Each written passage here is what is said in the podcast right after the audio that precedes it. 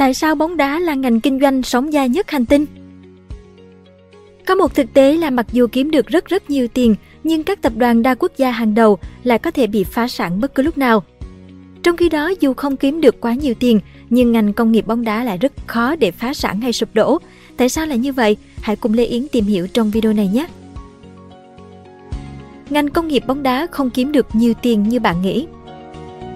Một nhà kinh tế học ở trường Imperial College of London nói rằng ông là cổ động viên của Morecambe FC, một đội hạng 3 ở Anh trong 60 năm qua và bản thân không bao giờ mua vé đến xem một đội Premier League thi đấu.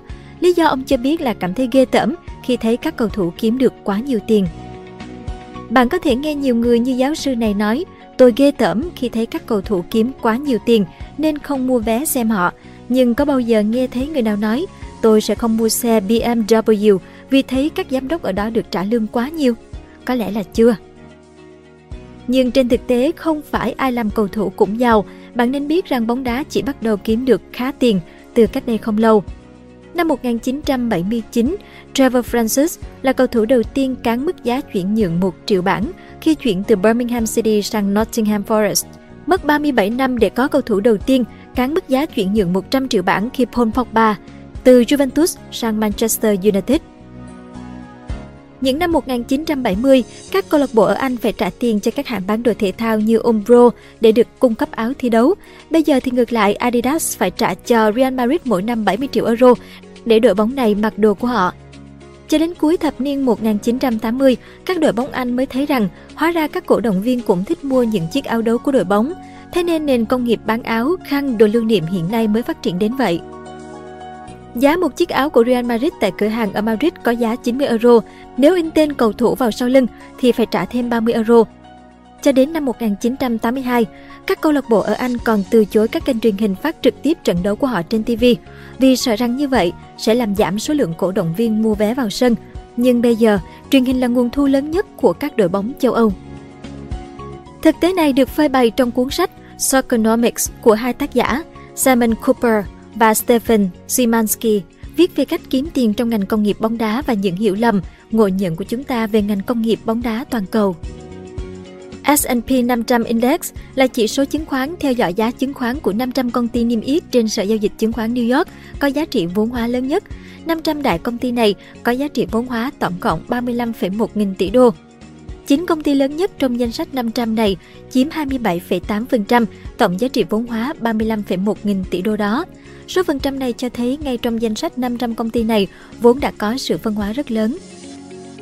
Trong danh sách những đội bóng có giá trị lớn nhất thế giới được Forbes xếp hạng, Real Madrid xếp đầu với 5,1 tỷ đô, thứ hai là Barca với 5 tỷ đô, MU 4,6 tỷ đô. Hồi giữa năm 2022, rộ lên tin đồn Elon Musk muốn mua MU, nhưng hóa ra đó là một trò đùa trên mạng xã hội của ông. Dù các cổ động viên ở sân Old Trafford rất muốn việc mua bán này xảy ra, nhưng nếu Musk thật sự quan tâm đến việc mua bán, thì cái giá hơn 4 tỷ đô của MU cũng chỉ như một món tiêu khiển trong gia tài 200 tỷ đô của Musk. Chỉ riêng với số tiền mua mạng xã hội Twitter, thì Musk đã đủ tiền mua 10 câu lạc bộ bóng đá tầm cỡ MU.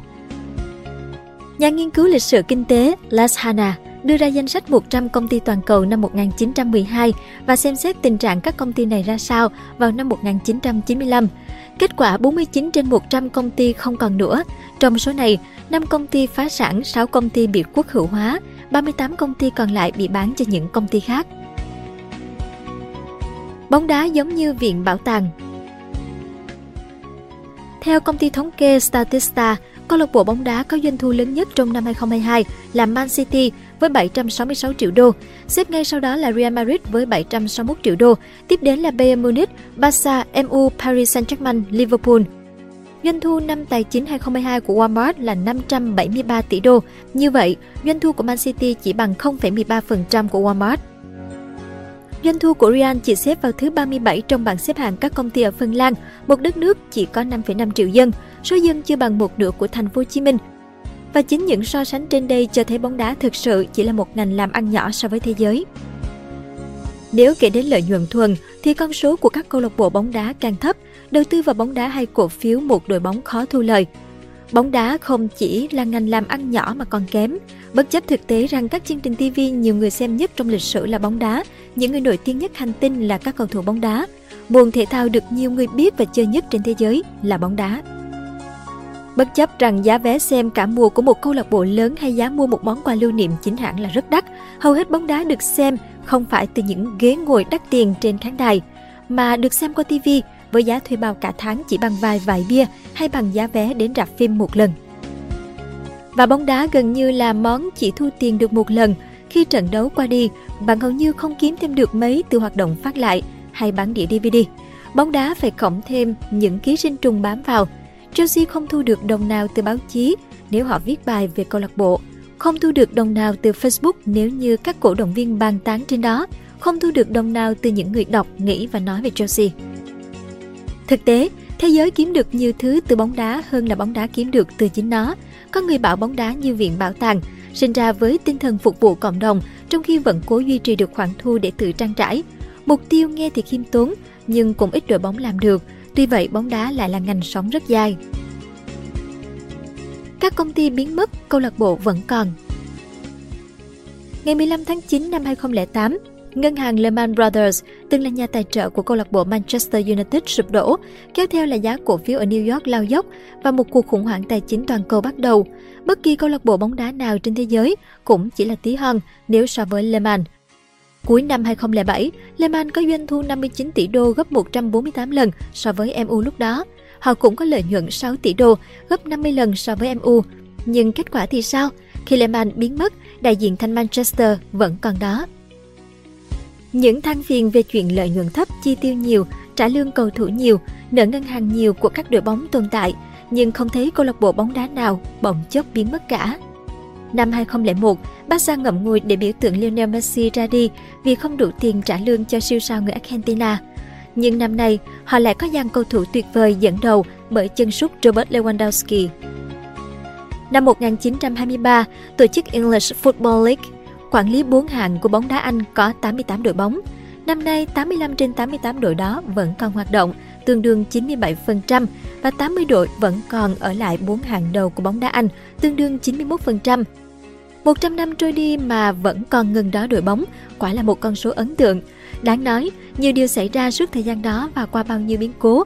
Đại khủng hoảng thập niên 1930, Thế chiến thứ hai, những cuộc khủng hoảng kinh tế, những ông chủ tham nhũng, những chiến lược điều hành sai lầm. Nhà nghiên cứu lịch sử kinh tế Las Hanna đưa ra danh sách 100 công ty toàn cầu năm 1912 và xem xét tình trạng các công ty này ra sao vào năm 1995. Kết quả 49 trên 100 công ty không còn nữa.